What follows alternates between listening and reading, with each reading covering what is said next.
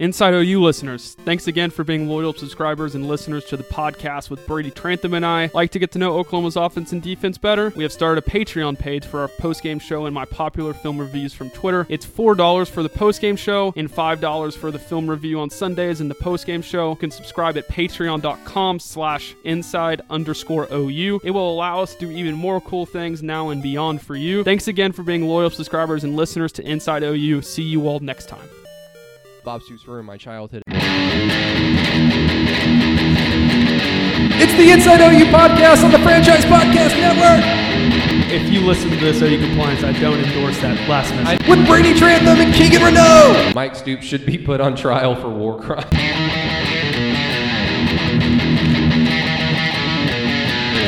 Well, we're live at Vanessa House Brewing Company, downtown Oklahoma City, off Broadway and 6th. Ryan is at 6th Street, right? Yeah, it's 6th Street. We're joined by Ryan Chapman. He's just sitting, but this is the Inside OU podcast. It's Eighth. 6th 8th Street. Excuse me.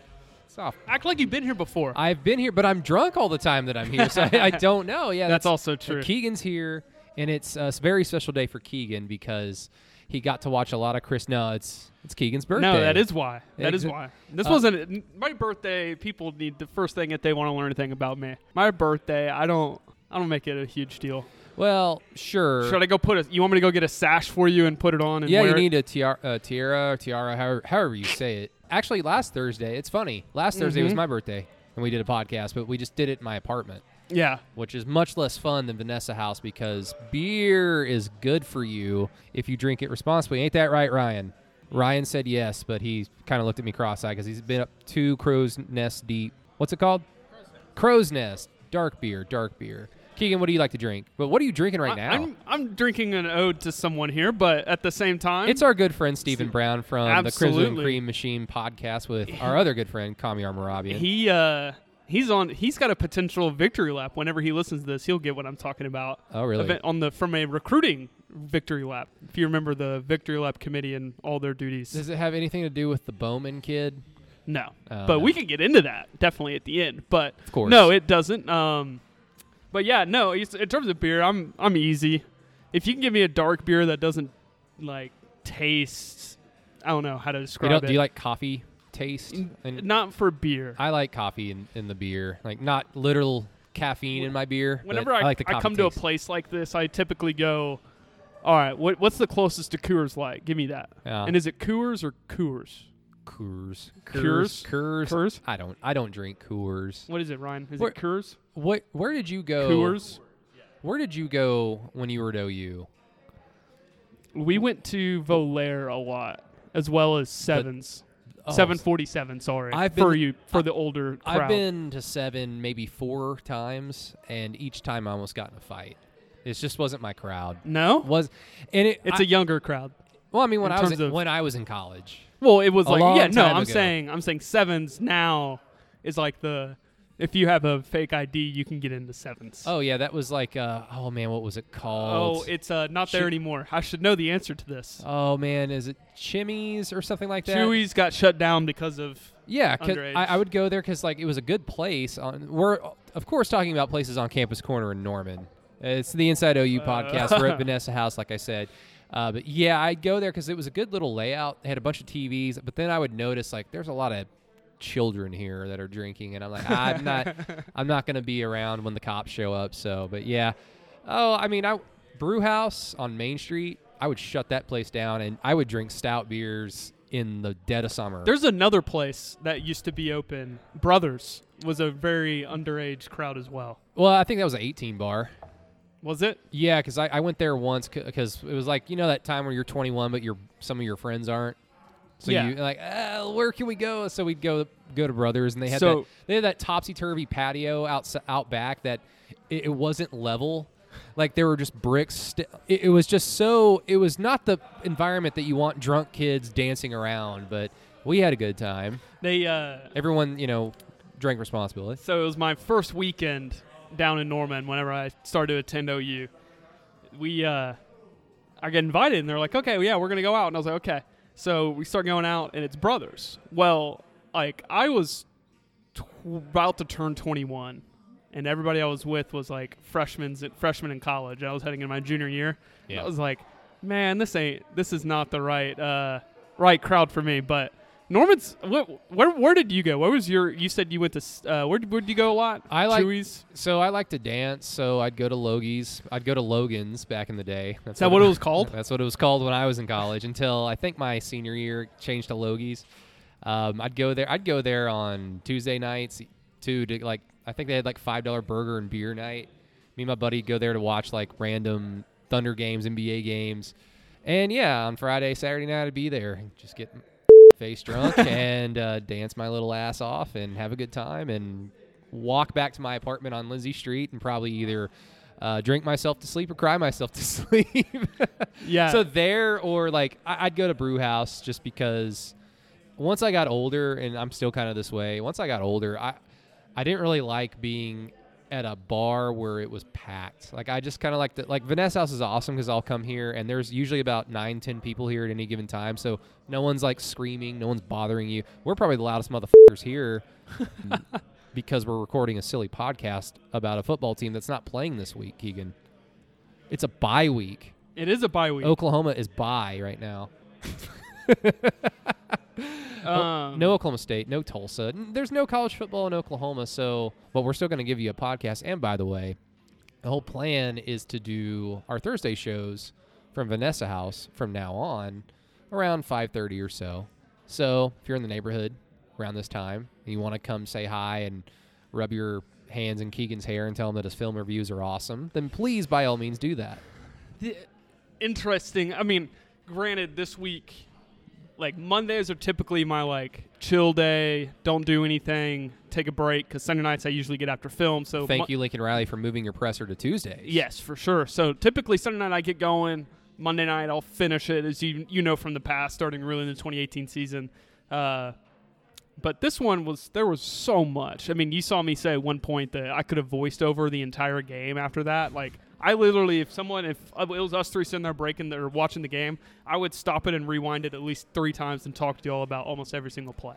But um, between like rewatching the game, talking about it on the post game show on the radio, talking about it with you on our post game show, which you can find on Patreon for four dollars a month, and then listening to you know all the OU podcasts that I listen to throughout the week, I feel like I could paint you a picture of the OU Texas game, start to finish. I don't think I'll ever forget the drive charts of the fourth quarter. it's For like, sure. why are you passing the ball? We- I mean, we're, we don't need to get into all that, but yeah, it's been uh, a lot of stuff has happened this week.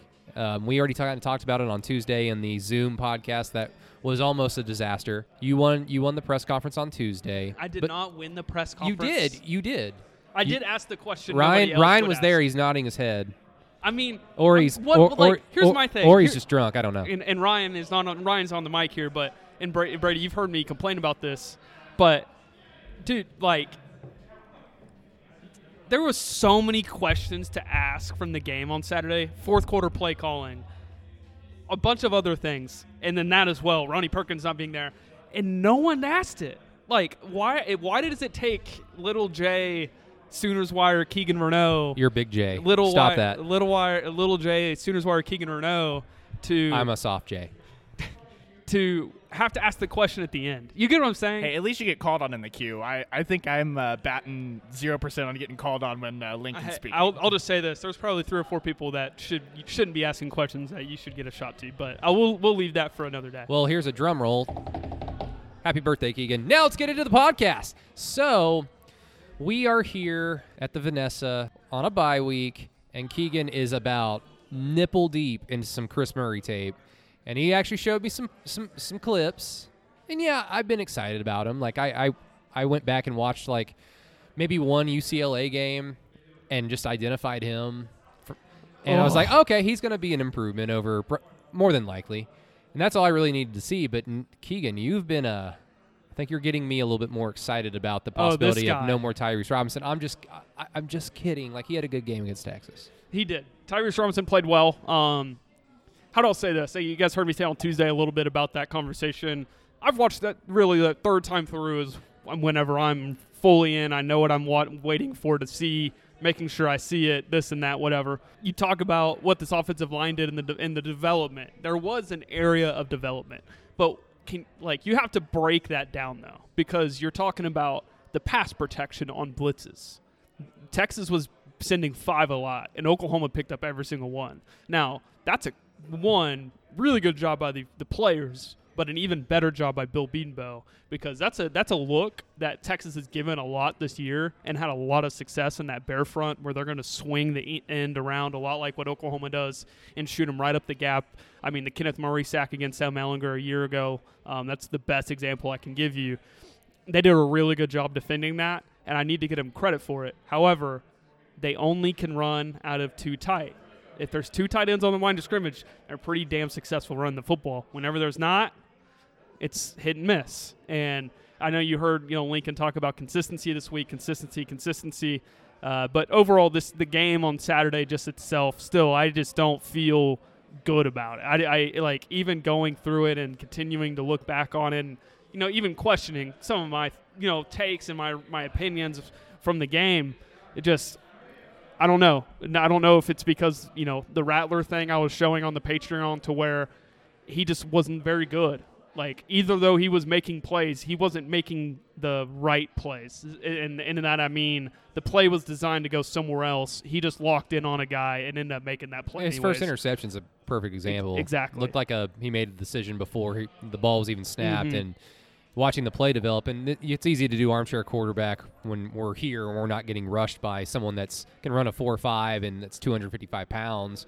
But you just watching that play develop, like Stogner was like that was there. Are you talking about it- His the- first interception. Oh, for sure. Yeah. No, yeah. I, you know, you, But a young quarterback's going to do that. for sure and and you know in the same situation too like i've talked to y'all about you know the picture of and you've heard me talk about this like quarterbacks before a snap they're looking for a certain picture and they're going to throw and their first you know if they like the look at the off the snap that's where they're going to go to first Yeah. well it's the same look they've been given on every single time they've run that play they the save where the safety's vacating into cover one to make sure nobody gets beep and leaving Austin Stogner on one on one. Joseph Ossai drops into coverage, and the rest is history. You know, so they uh, it's you know going to be one of those things. And Twitter's back. Wait, is that ever? Is that is that it? Is oh my God, live? Twitter's back. Is Twitter live? I'm so excited. I'm, I was so scared. no, I wonder if it was. I told Ryan this before we went on. I wonder if it was a case where only people with check marks could tweet this time, and all the non-check mark people couldn't. no, it's not back yet. I just got a tweet from 18 seconds ago. I got a tweet from 12 seconds ago. Uh, what? what well, Oh, more tweets are coming in. oh my God, the tweets are rolling in. This is such a uh, I'm that was such a Gen Z of me thing to start. Well, I guess I'm one. Uh, no, it doesn't matter. That's a generation. well. Let me try and send. I it was. may be just check marks right now. Yep, I can't send a tweet. I, I, I can't was gonna, either. I was gonna say f- on Twitter, but it won't. it won't let me. That- what a shame. But uh, Well, r- real quick, going back to the offensive line. I mean, where do you identify that? Because what you're saying is like, unless they do two tight end sets, they're not having success running the football. Can you have you been able to identify a consistent? Pro- is it the interior of the offensive line? Is it the is it the tackles? it's, is it's it a- really everybody. You you see Anton Harrison miss some blocks. I showed one specifically on the Patreon where Tyrese Robinson, if he would have just been able to, yeah, that was just a mental thing. Yeah. they just like I, I'm kind of in no man's land, and the guy's not there. Like Mhm. I, I, I remember I played, I played no, no, I'm talking about early. In, are you talking about the play with Creed or the play with Tyrese? uh, Anton Harrison. Oh, Harrison. Okay. Yeah. Yeah, yeah, for sure. No, there was a play in the first half, no, where Tyrese Robinson, they Oklahoma. It was the long run where T.J. Pledger fumbled, and I showed it on the Patreon page where he, uh, it may have been a voiceover, but like Tyrese Robinson's coming up to go block the linebacker on the counter, and he just whiffs him, and ends up getting a big.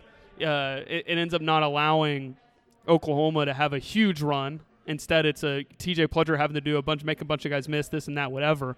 But uh, but to your point too, yes, the Anton Harrison one, and I actually had reached out to someone to see what kind of block, what that, what that was the role he was supposed to do on that play, and he basically was like, yeah, he's got to go stick with them regardless if his man vacates or not. So Yeah, um, but overall, you're talking about where the offensive line's at.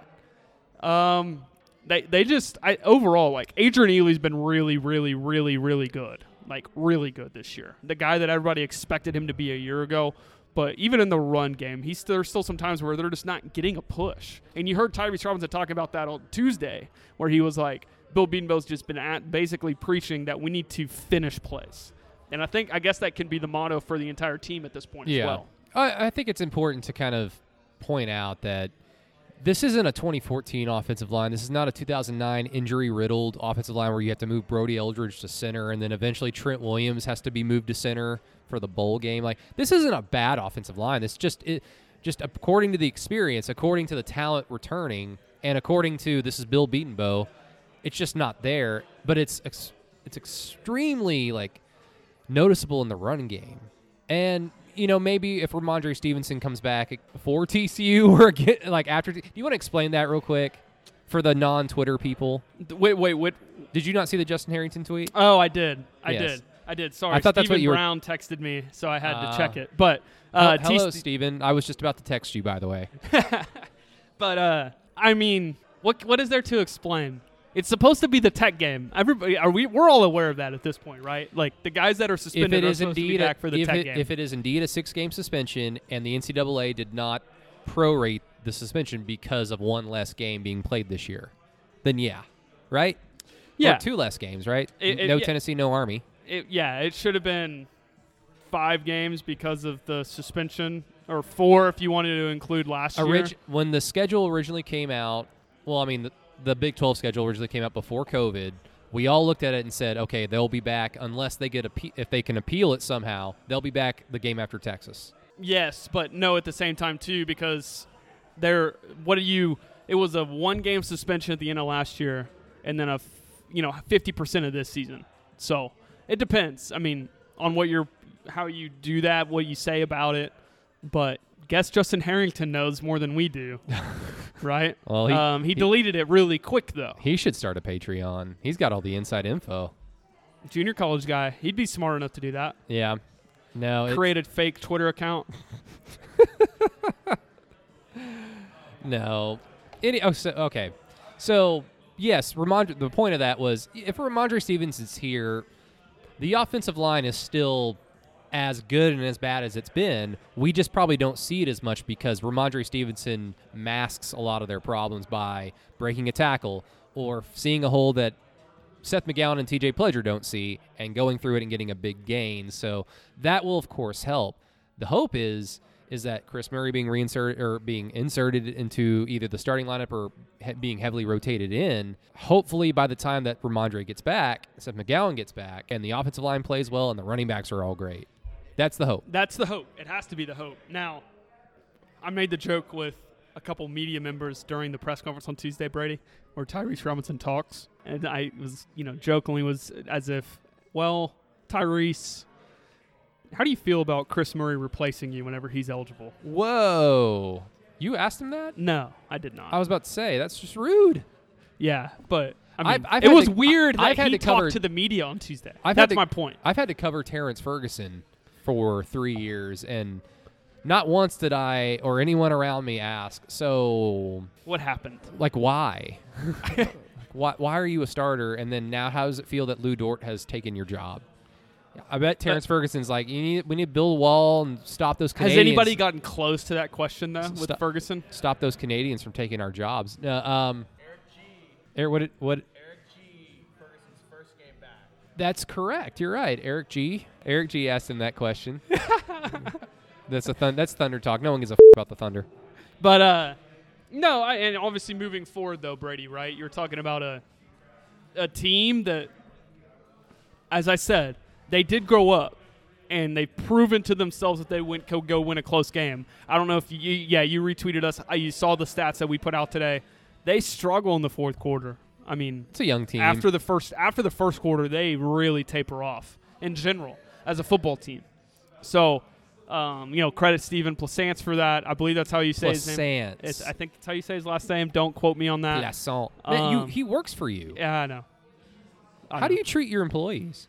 You just beat the shit out of them like make me a chart. You treat them like Jalen Hurts, don't you? Give me my quotes, or I'll just Hey, burn hey, you. credit to Jalen Hurts. He completed his first pass in the NFL on Sunday.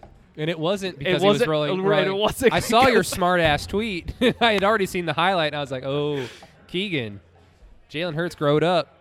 Yeah, I mean, he, hey, congrats. He completed a pass in the pocket in the NFL. I mean, congrats. Thank you, Vanessa House, for uh, giving Keegan a reason to smile. Yeah, I mean, Chris Murray. Let's just go in, go all in on Chris Murray. What do you see? Why should OU fans be excited about him? Why should he have played much earlier? And how, quite possibly, would OU be four zero oh as a result? You're not wrong there. I- Like, I really you're probably think- not wrong. Look, all those problems that OU has had, they, they would still have them if Chris Murray was still here. But one thing is for sure, they would probably be a much better running game, running team than they are. Oh. And being able to run the football helps a lot. It even, does. Even though Lincoln Riley sometimes forgets that. But go ahead, go right ahead on Chris Murray. So I think he's listed properly at UCLA. He was 6'2", 198. I'm going to pull him up, pull him up on sooner uh, on OU's roster and see what he's at. But this is a guy that you talk about feet, right? Very light on his feet. He does not play like he's a 300 pounder at at six two at all. Yeah. I mean, extremely athletic and agile. A guy that can get out and there, one thing you don't see because UCLA doesn't do it, where they go guard tackle counter. They don't do any counters. They don't do many powers. They don't do many things. Where Chris Murray is, uh, you know, is pulling around, and we didn't get a good idea of that. Which then the first time he does it for Oklahoma, Brady, I, I think people are going to be excited. This is a guy. He's not scared of anything. Picks up blitzes really well, and I Oh, think the, well, we don't know that. He might be afraid of spiders. he could be. You're right. Yeah. Now, to your point, though, or to to finish this up, as well as the fact that I think the biggest thing and something that you saw. Remember the the leak thing I was showing this week against Kansas State with Jalen Hurts, where Marquis Hayes came back and found work to find to pick up the blit or pick up the free guy rushing around. Yeah. Chris Murray was doing that as a sophomore at a high level under an offensive staff that was terrible. I mean, UCLA with Chip Kelly has not been very good. Chip Kelly clearly. sucks. Yeah, man. he yeah. It watching that tape's just hard to watch. I mean, I'm watching one guy, one guy only. So, but Chris Murray, and this is a guy that you insert him in the lineup. He looks different than the rest of the guys that Oklahoma has, and the meaning of Tyrese Robinson and Marquis Hayes, Creed to a certain extent, Adrian Ealy, they're monsters of humans. Big chest, long arms. Chris Murray's like compact. He's physical though, strong as sh- you can think of. I, I I truly mean meant when I said earlier, and now you get why I tweeted what I did. Like he has a chance to be, in terms of interior offensive lineman, Creed was going to be the highest draft pick since Duke Robinson. Like he made. I, I don't think it's crazy to think Trent that Williams. he. Trent Williams is the tackle though, right? Oh yeah, Uh, interior guys. I Oh, think Duke. I- I, I. Was looking it up today. I think Duke Robinson was drafted in 09. you're right. That's Um, my bad. But uh, yeah, there. I mean, this is a team. This is a guy that dancing bear inside. I mean, you don't want to get in a match where you're trying to scout skill him. He's just going to stone you.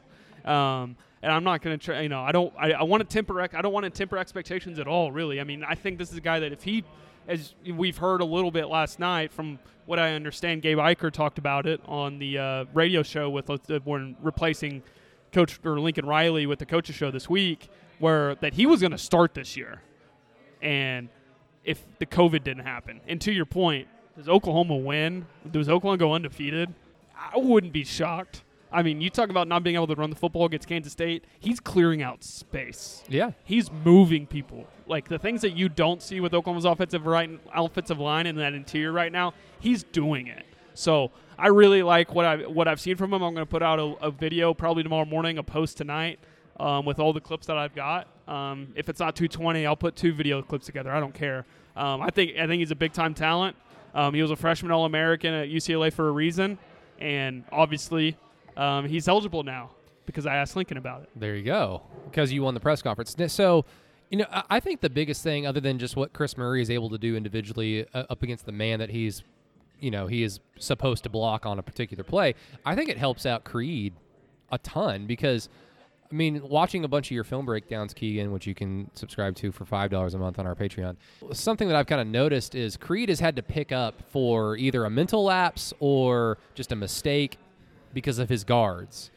And sometimes, like he, he's there's one. I think it was Iowa State. There was one play where Tyrese Robinson just whipped on his man, and Creed already had a hold of his. I think the nose guard, and then Creed had to kind of like run his shoulder to the right in order to make up for Tyrese Robinson's whiff. Nothing really came of it, but you highlighted it, and I'm thinking maybe that's why Creed's having an underwhelming part of the year because he's having to make up for his guards not being all there 100% of the time. So I think if if Murray just allows Creed Humphrey to just be Creed Humphrey, I think that that will go a long way for not just the offensive line but the running game. And then of course Spencer Rattler. Which do you want to get into him?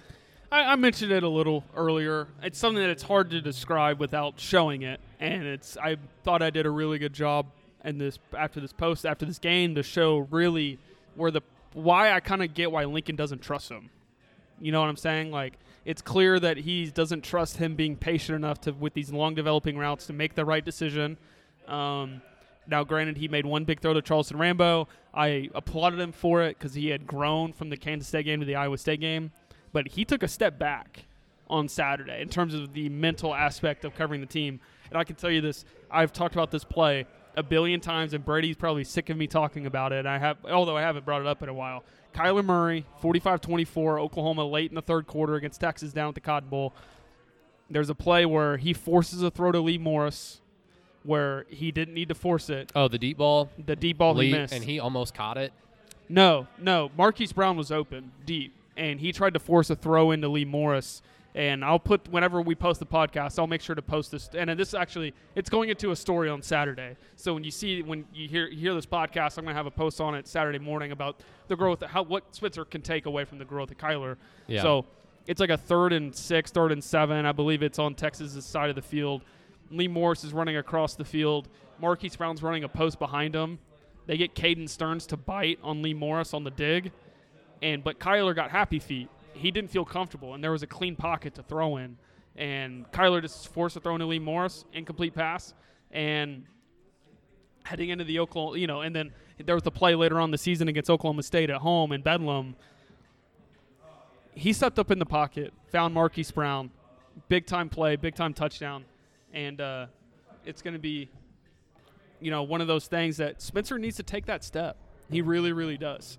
So um, we'll see if he can as the season progresses. Um, going up against again, this is the part of the reason why I'm a little bit worried about TCU Brady. And you heard me say this on Tuesday. They're going up against a really good secondary, a really, really good Yeah. secondary in TCU. Yeah, I mean TCU is always going to have well coached guys and some like talent that you probably don't expect if you're just a casual OU fan, casual Big 12 fan. Like you're just like, oh, TCU. I mean, what do they have? Like, especially if OU doesn't have the guys or Texas doesn't have the guys, what's TCU going to throw out there? I mean, just go watch the TCU and Texas game. It's uh, yeah, they're going. They're it's going to be a challenge for Spencer, but I'm just curious. I, I think we kind of talked about it on the Zoom podcast on Tuesday, but to be quite honest, I was having trouble hearing you a lot. I'm sorry. Th- that's okay. It's okay. It's okay. It's still out there for all of our listening pleasures. But so at least like, it's allergies. there, yeah. Well, eh, I guess I shouldn't have said that because Florida had players had allergies. I too, swear to? God, it's allergies. I, No. you could tell. I feel a lot better right now. do you do you not put like the OU Texas game? Like, do you not consider it just two games? Because Spencer Rattler played a certain way, even in the third quarter where the offense really started to gain some scheme and he made a lot of good throws. He played well in that quarter, but overall, eh. Overtime, it was a completely different story. And the hope is, even though I think that the, oh, that game going into overtime was so fucking unnecessary, we've talked about that ad nauseum by this point. Yeah. Maybe the hope is, is that springboards Spencer into like, oh, this is what I have to do. I can make the plays. I can make the throws. This is this is the level of play that is required of me on this team.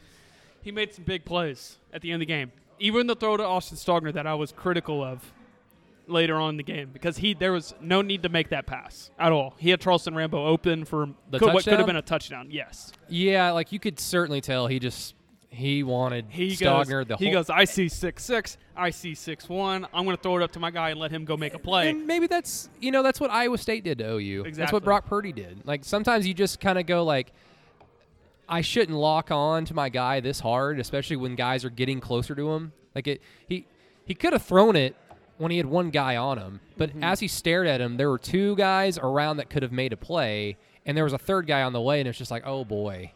As soon as he threw that, like watching the rewatches, I was I actually had to listen to that play on the radio, but watching it on the rewatch, I was trying to put myself in the frame of what if I was seeing this live, and as soon as he throws that, you don't know where he's throwing, you don't know where like what he's throwing to, and like my heart would have just, oh god, what's Oh, going? This is going to be a big. in game. So I'm obviously up there in the press box. Yeah. He, he makes he starts scooting to the left, and I'm like, oh, he's going to Stogner. Oh, Yeah. he's going to Stogner.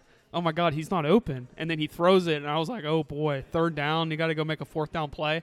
And Stogner comes down with it, and I was like, unbel- unbelievable. And obviously, you you go look back at the game, and there's a guy open at the top of the screen. However, to your point though, you go back to that Orange Bowl with Kyler when Marquise Brown was hurt. What did he do a lot in that game? Just be a decoy unnecessarily. No, I'm talking about and Kyler and CeeDee, offense. Kyler and CeeDee's relationship. That game. Oh, yeah. yeah. They, he just he just was like, okay, I'm gonna throw it to CeeDee Lamb the entire time because no one can guard Poor him. Patrick Surtain's still never going to be a first round pick. So shout, out, shout out to his dad. His dad played uh, cornerback for the Dolphins for a long time before he was a Kansas City Chief. So, but go, uh, keep going. No, but yeah, I mean, I think that's a, that speaks volumes to maturity level and understanding. Um, really, I think we kind of touched on everything um, from the Texas game that I really, you know, on the rewatch I saw. Uh, Brian Asamoah, I think a name to really highlight moving forward. He is so close, Brady, and you, I know I pointed out, he is so close to being a dude for Oklahoma's defense. And if a guy that plays with that kind of passion, that can play at that level, you saw what Kenneth Murray was able to do for Oklahoma a year ago. I don't know if uh, Asamoah is that kind of vocal guy, that energy guy, but he clearly is very close, not to a first round pick level, but close to being a respectable NFL draft prospect. And that's all you can ask for out of a guy um, in, a, in a kind of a pandemic rend season. Um, it really is. And he's obviously going to be back next year. And after next year is when we're really going to be talking about him and his NFL draft prospectus. But he is playing at a high level right now. He's got to make a couple more tackles.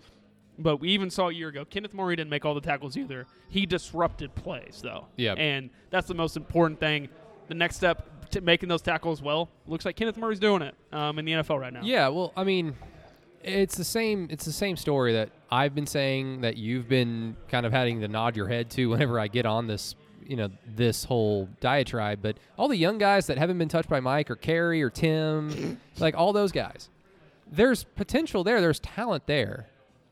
And I think what we're seeing is what probably OU fans were just begging for when they were going into the 2015, 2016, mainly the 2016, 2017, 2018 year of like, man, just imagine if we had an average defense. Imagine what we could do if we had an average defense. Hey, screw around. They'll start calling Oklahoma pretty, good, right? Pretty good. Oh, Grinch is just awesome, isn't he? he he's he's awesome. No, and, and I think as as we step back at this young season, Keegan, you know, four games in, two and two, which is not good. Uh, OU overall as a team not good, and especially when we're talking about for a full four four quarters. One thing you can say is outside of missed tackles throughout the Iowa State game, and that was all the secondary, and that was mainly all Mike's guys and then some penalties sprinkled through the Kansas State, Iowa State, and even the Texas game. The defense has been very good. I, I mean, according to whatever, like, I guess that depends on what your expectations were. I had lower expectations for this defense than I did last year because I knew Kenneth Murray had talent. I knew Neville, Neville Gallimore had talent. Parnell Motley had talent. And all we were getting was someone else with a different voice and probably a bigger defensive Huh. brain to try and get that I was wondering talent- where you were try to get that. try to get that talent out onto the football field. And Alex Grinch did exactly that. And so I had a little bit lower expectation because those guys are gone. But I expected there to still be guys in position to make plays, guys in position to make tackles, and it's just going to come down to the player on the field to make that player to make that tackle. And after four games, like yeah, DJ or um, DaShaun White, Brian Asamoah, uh, the defensive lineman, even Jaden Davis, they've had bad plays, but you're going to have bad plays. I think for the most part, what we have moving forward with OU's defense, with the guys that will be here this year and next year, there's a lot to be excited for. I think there is, and I, one guy I, would- I do need to highlight. Another one, Joshua Ellison. He is playing really well, and a guy that I did not expect to play that well um, this year uh, for Oklahoma. I really I didn't expect him to play at all. Um, obviously playing at a high level, but to your point, my thing is is that this is who the defense is who we think it's going to be, right? I mean. I'm I'm so sorry. Episode two of the Standard is coming out tonight. you know that thing they were supposed to put out every week, but then they didn't. Oh yeah. They literally shelved it after two losses, and now they're like, now we're having it back. I'm Should I? Hey, s- it, just like I did with Lincoln on Tuesday, So, you, you, if anybody hasn't heard it, this is how I set up the question. Lincoln, you said, you know, Ronnie Perkins went up to Iowa State or went up to Ames for moral support. I, I said it. I, I kind of felt like a Did dick. his- a- I felt like a dick after. Did his but leadership suck? Must have. But uh, so should I go next Tuesday and go Lincoln? You guys didn't release a video for the standard the last two weeks, and now you guys do. Are you guys only gonna release it after wins? It's really simple. Like I get Lincoln Riley not wanting to throw his guys under the bus and wanting to protect his players. Like, that's a good trait in a coach. But you set yourself up for failure when you when you just blatantly lie to the media asking a question of why is Ronnie Perkins here when he's not able to play? Oh, we just want him for moral support. Well, then you set yourself up for a smartass like me to get on a podcast and say, "Well, I guess his leadership or his moral support just sucks." Because y'all Well- lost to Iowa State. He set he set himself up. He doesn't have to say what he's suspended for. No. He doesn't have to say that at all. But if he just Nope. said, well, we, we're confident that an appeal will be successful for Ronnie's situation, it's a little bit different than the other guys. Like th- their suspension will be served and they will return to the team later on, but we feel more confident about Ronnie, but it's still ongoing at this Or point. Then there are no more questions. or it's just Ronnie Perkins is practicing. Ronnie Perkins is practicing. Perkins is, um, you know, I think we're close to getting his his eligibility back. We haven't heard back quite yet. Um, doesn't even have to say the reason why. He goes, you know, he that's going to be an in-house matter. So, you know, it's uh, he set himself up, and like you said, a smartass like you, a smartass like me, goes into a press conference setting and is willing to ask that question. I don't know. I mean, we kind of talked about it on the post game pod on Sunday. We talked about it maybe a little bit on Tuesday. I'm not expecting Ronnie to be back. I'm expecting all the suspended, the other suspended guys to be back for Texas Tech, not TCU. If they're back, I'm, I will be surprised. I'll be surprised pants.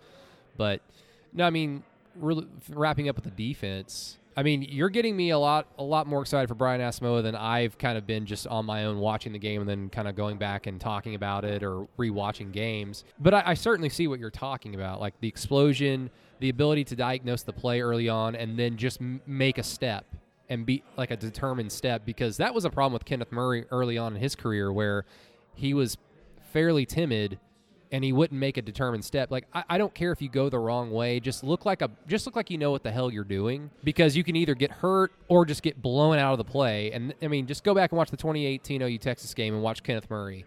How many times he was timid and then a guard, a, a tackle, or a running back would just come up and just annihilate him out of the play, and then Ehlinger would just walk in on a red carpet into the end zone. I'm gonna have to check on something. No, this isn't right. Is it pro football focus? Because I was No. told, or actually, I'll ask you this. So Spencer Rattler is like number seven or number six in the country passer grade. Do you know who number four is? Who? Ehlinger? It's not Ehlinger, but it is a Big 12 quarterback. Purdy? No, Thompson? no. El- Illings- Illingsworth? Chandler Morris. Oh, for for seven, however many snaps he's played. That QB battle next year, man, it's going to be off the chain. Yeah, um, Switch has got a lot to grow from. Defensively, as you were talking about Brian Asamoah, they still got to figure out what to do with Patrick Fields and Buki. I thought Buki was better on Saturday than he, and I highlighted one play where he, he did a really good job in the running game, but uh, he's got to be better, and they they got to figure that out. But I mean, if you're ready to move on to the grades, how I'd grade them out, how you grade them Yeah. out moving forward, Yeah, I definitely would. Let's get right into it. So yeah, we're going to grade Keegan. I'm not going to do it. Keegan's going to grade all the units four games in. So uh, let's start the sexy pick right now and do punting. Punting I'm just kidding. did a not bad job on Saturday. A, a D. They got a punt block and it helped them lose a game. So let's just go right to quarterback. This is a tough one because if you take away the drops, it would be right where that PFF score is. But because he struggled picking up the offense early on in the season, as well as a, cou- a couple really bad interceptions, I think you have to give him like a, you know, low B, like a B minus, like an 82, 83. But you know, he's the drops. If those drops don't happen, I mean, I'm accounting for those as well. But if they don't happen, I think this is a, a na- different conversation nationally about Spencer Rattler because I think there's still a lot of people that doubt the fact that he could potentially do what he's going to probably do at Oklahoma. Yeah, and you you you were talking about some of the drops. All I think about when I see his what was it, eight drops or six drops? 'Cause he's got he leads the conference with five picks. I think I can think of five. To Charleston Rambo. Two to Charleston Rambo. one to Obi Obialo. And one for sure to Theo Wease. Well, two that should two from Obi. One of them that should have been ruled a catch. yes, that's also true. Which are those considered drops? I believe so. Okay. Yeah, I mean, Spencer Rattler is playing like a very talented quarterback with a bright future, but he's young on a young team. I think it's.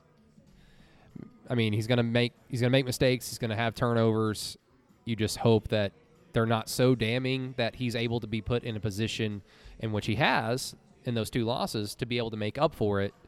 Unfortunately, he just wasn't able to make up for it against Kansas State and Iowa State, but he was more than able to in overtime and four overtimes against Texas. So, uh, moving from quarterback, Keegan, let's go to running back. I'd give them a C plus. However, my geeky self could give them like a B plus for the fact that they've pass protected incredibly well. But they have missed some runs, so I'd give them a. I, they have missed some holes, so a C plus. Yeah, TJ Pledger's game alone probably bumps him up from just a C minus because there's there's ex- there's stuff to be excited for. Oh, I didn't know Kyler Murray and Tim Tebow did a Heisman commercial together. They're probably not in the same car. It's a green screen. Or they might be in the same car. It's the Heisman thing with Nissan. Um, there's stuff to be excited about with Seth McGowan, Absolutely. but he, he clearly needs a year in the weight room to just be a Division One Power Five Oklahoma running back. TJ Pledger has showed me a lot, and I like him moving forward as the change of pace back. I think he's a perfect change of pace back.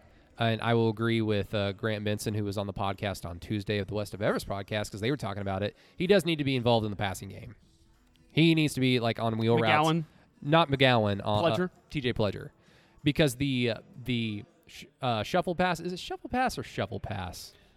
Shuff. It, I've always said shuffle pass because you shuffle the ball. Yeah, it's a shuffle. It's a- people say shovel. uh, It's no, like- no, no. Shovel. Shovel pass. Is this shovel pass? yeah, shovel. Okay, I'll, I'll say shovel pass since you're the X's and O's guy. Um, but the shovel pass that worked against Iowa State, I mean, that's TJ Pledger, a smaller guy where it's harder to see. Like that's why it, that's why it worked with Q back in the day. But um, no, I mean, there's stuff to be excited for, but I just, I just want Rhamondre Stevenson back. He's really good. He's- really, he's very- really good. He's very good. Yeah, I think. I mean, you guys have heard me say this, but I think he's a like fourth round draft guy. I mean, he's he's the, he has that kind of ceiling, maybe higher. And if it's true that he hasn't lost any speed by putting on ten more pounds somehow, Oh, that'd be nice. oh, oh, when it, I mean, that's like Perine, but faster. Yeah, Perine just he had good speed. He just didn't have breakaway speed. But he had. He, I'm gonna sound like an idiot. He had the speed that if he was if he had separation, you weren't going to catch him because I don't re- really ever recall him getting caught up from behind unless he was just in a, amongst a group of people, like the TCU 2015 game where he had that 70 yard run on a bum ankle. Like he he pulled away and they couldn't catch him. But uh, let's go to receivers. Hmm. Rambo brings this unit down a lot. I think Drake Stoops blocking brings it down a lot. Yes. Um, you know, I, I I was thinking about this earlier in the day. Just with who they have, and the drops are bad. So I, I think I would also give them a C plus. That was something I didn't even think about. Like we, we like destroyed Theo Wease, rightfully so, for that drop against Iowa State. But then he just bounces back against Texas and has an incredible game where he made big adult NFL catches all up and down the field. He did. I mean, that catch on third down, both of them, huge, and then the overtime, obviously two two point conversion, um, also massive. So, yeah, he's got a he's got a bright future. Okay, well let's go into offensive line. Even though we kind of already talked, just Want to go H backs? H backs. Yeah, and then offensive line Well, because just- I want to I want to give someone a good grade here. you can just say the grade for the offensive line. We already talked about the O line to start. Oh, I would I'd give the offensive line a solid C right now. Fair. 75. H backs. H backs Mikey Henderson needs the B ball. plus. I mean, close to an close to an A. I, th- I would grade them in the upper 80s. This is a group that has missed a couple blocks. Austin Stogner missed some really big blocks late in the game on Saturday against Texas. Jeremiah Hall had a couple huge ones, but also missed some. You know, Brayden Willis when he played, I thought they did a really good job in the Iowa State game. but this is a a group that has its ceiling is ceiling is the roof, right? I mean, they are a really really good unit, and they're going to be a huge part of this offense, not just for you know 2020, but and beyond. I mean, I don't see any of these guys leaving. Poor Mikey Henderson's going to get buried again, but we'll definitely see what comes of that. I Am- think I was just going to say, am I silly for looking at that one play Mikey Henderson had against Texas and just going, the way that he runs is so he look he just looks like a guy that has great strength and great speed and he understands how to run. Just just by the way that he was cutting, I'm like that's a guy that knows how to get forward. He's not going to dance around. He's got good enough speed. I just want him to get the football more. Even though Jeremiah Hall just is great. He catches everything thrown to him. He does. He and he was wide open in overtime, and Spencer Rattler missed him. Uh, but that's here nor there. You know, this is a this is a group. This is a team. You know, just on offense that they haven't been the normal their normal selves, and I don't know if they're going to get to that point this year. Um, maybe Chris Murray's addition brings them back to that. But overall, I I, I would give them a high a high like a low B, high C for how they've performed so far. You know, through four games I used to drink Hi-C as a kid. great drink by the way did you used to do the little Hi-C suicide drink back in the day too where Yeah. you get like Hi-C and the rest of the sodas Oh yeah. it's always a good one Thank God I don't have diabetes. Let's flip over to the defense, and I guess we'll start in the back. well that's really easy safeties are the Is Patrick Fields the worst player on the defense? oh not close and, it- and it's not close and i hate to be that guy but i, I mean, mean, he is, and the reason why we can say this is because he's a captain. Yep. Like, Yeah, you're, you're, held to a higher standard. Oh, Jinx is not playing football this week. Continue. they uh you know the safeties i'd give them a i'd give them a c minus i thought Delarrin turner yales had some really good moments but overall i mean just from those two have been bad corners take Trey brown out of the conversation i mean and you just use woody washington's performance in texas i'd, I'd grade them a, you know a b minus i think you'd have to give Jaden davis a lot of credit i'd, I'd give like trey brown a, a c and Jaden Davis like a B plus, and then Woody Washington for his performance on Saturday like a like a a B B plus as well, like J- up in the upper 80s. Jaden had the missed tackle against Iowa State. Other than that, I don't recall him getting beat on any play. Because one, Kansas State, I don't really think, I don't recall them throwing any go routes. They threw a one go route and he was all over it. And then Ehlinger, for whatever reason, threw it to his way three times, like two in the first quarter and that one in the fourth quarter, and Jaden Davis destroyed it. Yep. So that's your cover corner. Yeah, he's really really good. Um, you know, a, a guy that is undersized and as to your point, you know, he's only been coached by Grinch's guys. So some of those things we see about the holding and all the other things we see see from the other players, it's definitely not what's happening um, with some of the Grinch guys. However, I guess Woody Washington. No, Woody Washington wasn't coached by. He was recruited by, but not coached by. Was he? Is he a redshirt freshman or a true? uh, Yeah, because he played in the Peach Bowl last year. And but it wa- he didn't play enough games to burn his red shirt. I believe he's a redshirt freshman. Because I remember when yeah, he was he's a- a redshirt freshman. when he was out there, like I remember the whole conversation was because clearly OU was not in that game competitively, and it was like, okay, it's this is fine. Woody's going to keep his red shirt. Yeah, no, he's uh, listed as a redshirt freshman on Oklahoma's roster. Um, speaking of which, I definitely need to pull up Chris Murray's height and weight since I forgot that earlier. But um, no, I you know this is a, a a secondary that has gotten better. I mean, they just got to continue. They got to find an answer for Patrick Fields. I mean, he the whole he it basically helped Texas score a touchdown on that final drive. Had a, a big mistake early in the game as well. You know, it's uh, only so much you can take if you're Oklahoma's defense, and he's hurting them right now. What what does Buki do for the rest of the season? And like not not a s- simple question, but more so, can he do anything positive other than just not make a negative play? Do you know what I'm saying? Sure. Like like Buki, we don't really ever realize that you're out there unless you get a penalty. Except for the Kansas State game. except for the Kansas State game. But you know, how many times do teams throw sideways? You know, screens like maybe three or four times a game. So that's three or four opportunities for Buki to like really make a play defensively, because I mean his coverage skills are fine, but he's short. And then other than that, like we only really notice him when he gets blocked out of a play because they run they run the ball his direction, or he gets a penalty. Yeah. I mean, he's been a negative play addict so far in 2020. He got away with a big hold in the fourth. He got quarter. away with a huge hold. Yeah, that was the one, the one play that kind of went OU's way against Texas, and the call no call. mm-hmm. Um, I, I will die on this hill. I think Trey Brown was correctly called for holding or pass interference on that first pick he had. Like, and that's not. I don't hate Trey Brown. I, I don't think he's as good as Woody Washington, but I mean the flag was there. Yep. No, it is. It was, and it definitely has to be something that's checked out on, and a guy that is clearly losing his starting job to Woody Washington. I mean, I w- I don't think anybody's wrong in saying that right now about Trey Brown. Linebackers, See, this is where because DaShaun White's performance on Saturday drops this grade a lot. just because He- that one play a couple. I mean, a couple of them. Well, um, that one play was just so. It it was it was a, obviously it was a big play. Ehlinger is not a quarterback that should juke you. You're DaShaun White, and especially Patrick Fields on the, on the play where Ehlinger scored in overtime, where Trey Brown got or or Brian Asamoah got held. I mean, that's the big eye opener play. But to me, it's like Patrick Fields just straight up missed Ehlinger, and he got juked out of his jock strap. But Sean White had basically kind of the same thing where he was what was he spying? I don't remember.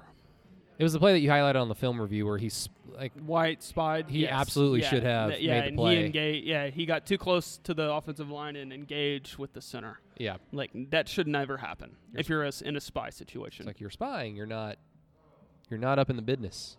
yeah, not good. Definitely, you know, something that hurts you. I mean, David Ugwoegbu replaced him at the end of the game. I mean, everybody saw it. we were there. No, I wasn't. Um, all right. Overall grade though, I'd grade that group a I would s- I would give him a B. B B Yeah. minus kind of area. I mean, they were good up in Iowa State. They just missed a couple tackles. you Yeah. know?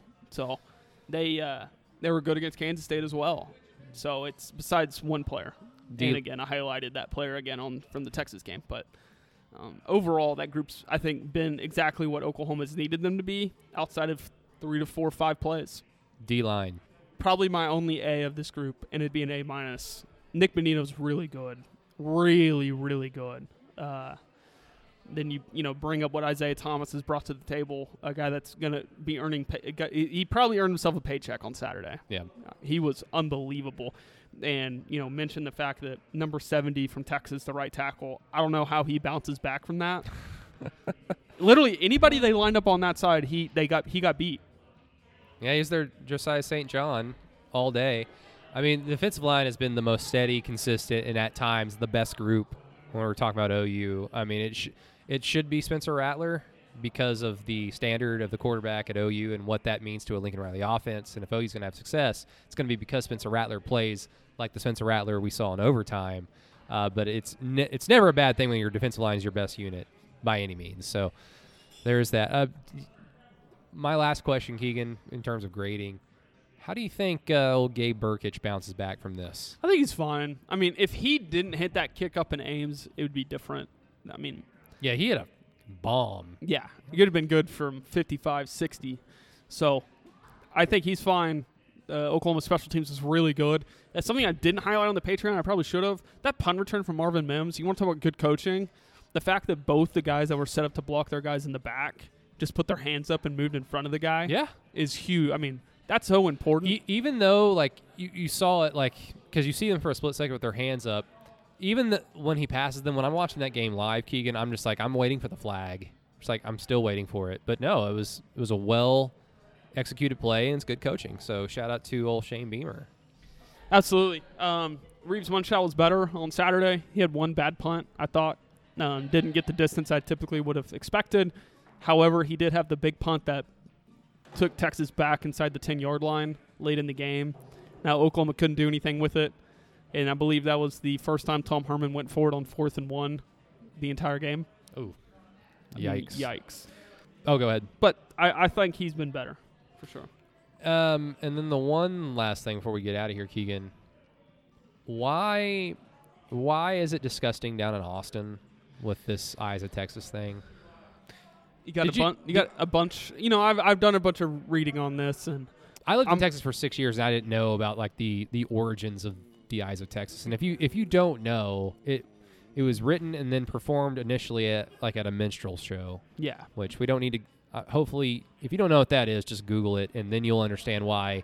It's Alleg- little, it- allegedly. it's a little off-putting for We don't we don't know this. I, I that's not per, Texas has put a group together to find out if that's true. Oh, I, I'm gonna I'm gonna believe them 100. percent I'm just saying like with stuff that's being said right now, I definitely, you know, you, you got to be careful, but Sure, sure, that's fine. But the one thing that can't be denied is that it definitely, I think that this historical fact is true about it that it was the eyes of the South, and they took that from what the Confederacy used to say. Yeah, it was Um, written in 1894, so the only thing they have going for them is well, we didn't write it during slave times. That's also true. So, But to your, to your question though, you've got a bunch of big money donors who believe in the traditions of the University of Texas and that they should always stand and these players are kind of speaking up about the roots of it. They're not speaking up about the racist nature of it right now. And you know, those people feel like these kids are kind of out of touch with it and that tradition and that it's always been inclusive, that it's been this, that it's been that. Um, and now it's a mess. I mean, Chris Del Conte made it a mess today. Like there Yeah, was no need to do that. it's it's embarrassing and unfortunately very on brand for what UT has been since I've been alive. Yeah, they were one of the last teams in the Big 12, right? To have an Well, African American football player in the Southwest Southwest Conference. Conference. I- think I- I don't- and Texas A&M. Prob I mean that wouldn't shock me. I mean the Southwest Conference was Arkansas and then all the Texas schools. So I mean shouldn't shock anybody, but um, it's a, it's a mess. And congrats I, Tom I, Herman. I will say this: I think Ian Boyd is right in this. Whenever he says to the fact that it kind of shows when the athletic director has to come in and have that conversation because the head coach can't do it. I think that speaks volumes to that he's kind of a lame duck at this point. Yeah, like it's really easy to probably understand. Tom Herman probably just assumed that they would have more success early on this season and that would clear everything up. You know what I mean? Like, oh, we're winning. The players won't care about this. They cared about it because there was nothing to do back in the summer. Yeah. That's probably what his dumb head thought. Mhm. And now that they don't have that success, well, I mean, there's obviously more time to think about other things, but unfortunate. Yeah, Yes. and I, I, know we, we had one other bullet point you wanted to talk Oh, about. yes, please. Um, before we do get out of here, Oklahoma is closer to being four and zero. I would say three and one. They probably deserve to lose the Iowa State game. They're probably closer to three and one than Texas is to three and one. Oh, yeah. You know what I'm saying? Like, Texas needed a miracle to beat Tech. yeah. Oh, you didn't need a miracle to beat Kansas State or No. even Iowa State. No, they just played bad. Yeah. And they played, as y'all have heard, they kind of played average again on Saturday, and they were up 31 17 in the fourth quarter on Texas, which is a complete indictment on the job Tom Herman's done as a head coach. Yeah, I mean, there, there's reason why. Like, if you want to punt on this season as an OU fan, that's fine. Like, you could. I still have a little bit of fleeting hope that maybe they can rebound and really capitalize off the overtime and maybe at least make the Big 12 championship. I think if they made the Big 12 championship and lost, I would still be angry, and we'll get on the post game show and I'll cuss and probably butt blame Bob in some way, Keegan. But what I will do overall is just go this this team the way it started had no business in a conference championship game the way that they played. So I think you can take a lot of stock in that it's a young team. They're going to make mistakes. But having said that, compare that to the situation in Austin, it could be much much worse. And there's no future optimism other than the fleeting hope that they hire Bob or Nick Saban. What the hell was that? That's just Texas, man. I mean, I- Te- I- Bob Stoops is not going to go coach at Texas. I for one wouldn't. I wouldn't. But that's a legit thought. Like they think, they really think that they could have a shot to pull to pry him away I wouldn't hate that. Pry him away from what? The XFL? to Oklahoma ties. I mean, it was worked well for them in the past. That's the only time they ever have success. So they hire somebody with an Oklahoma tie. I really wouldn't mind. Go right ahead. So, w- so can we talk about? I said this on the radio Tuesday or Monday with Sam and Chisholm. I really like the idea of Herm Edwards at Texas. I think he fits perfectly, except for the fact that he can't deal the donors. Oh, I thought you were going to go a different direction. Well, no, but that should be fine at this point. it, it should be, but it's not. It wasn't with Charlie Strong. It, yeah, is Red right. McCombs? Is that his name? Is he still alive? I don't know. I can check real quick. Oh, I don't need to. I don't need to assume other people's character, but yeah, He's 92 years old and still alive. Yes. But again, Herm Edwards is perfect for Texas. He's already taken the CEO approach at Arizona State. Obviously, he's hired really good assistants. He's kind of turned that thing around. too old. No, I mean, th- that could be his last name in sports. Um, coach for five to ten years and and be good with it. So, but uh, it's a mess down there. But as I said, no. And you want to talk about the frustrations of Oklahoma being close to being 4 0. They are really close. A couple plays, you know, you make four tackles in the Iowa State game, you probably win. You, you know, don't have that fumble from Seth McGowan, you probably win against Kansas State. You know, it's one of those things. Heck, if you don't have the tip pass, so it's they're close. Fumble, Seth McGowan. Yeah. They're real close, but they are, you know, they're not. They're two and two. They uh, probably good for them to be two and two in the long term, but definitely close to being kind of right in the thick of a college football playoff conversation, which is where everybody expects them to be at. And now they're on a Big 12 championship expectation. Well, I always prefer it to be thick. Well, Keegan, now officially happy birthday. Thank you. You're welcome. Anything to plug? You got that story coming out on Saturday. Yeah, just a couple, just a couple, uh, you know, ep- you know, film related pieces to come out on the website. One should go up tonight, um, here in the next 30 minutes or so, whenever I get done with it. But it's, uh, yeah, I mean, you know, it's been a big week of just watching film, making sure I understand what's been kind of happening and moving forward with it. You know, they uh, they just got to get better. This team's got to get better. They got to get better in a lot of areas. And we got to get better. No, I'm just kidding. Well, of course we got to get better. But yes, thank you, Keegan. Happy birthday. Thank you, Ryan, for uh, chiming in for a few minutes. And uh, thank you, Vanessa House, for taking care of us, of course. And like we put on Twitter and said earlier, the plan is to just do our Thursday shows from now on at 5:30 here. So if you're in the neighborhood, come out, say hi. If you'd like to, I'm sure Keegan will take a picture with you or sign an autograph. I don't know. Keegan's famous. I'm not. I only have 5,000 followers. Everybody. You can't make fun of me for it and then tweet what you did out. Well, no, it's it's. Are you at eight thousand yet? Close. We need to get there. Not close enough.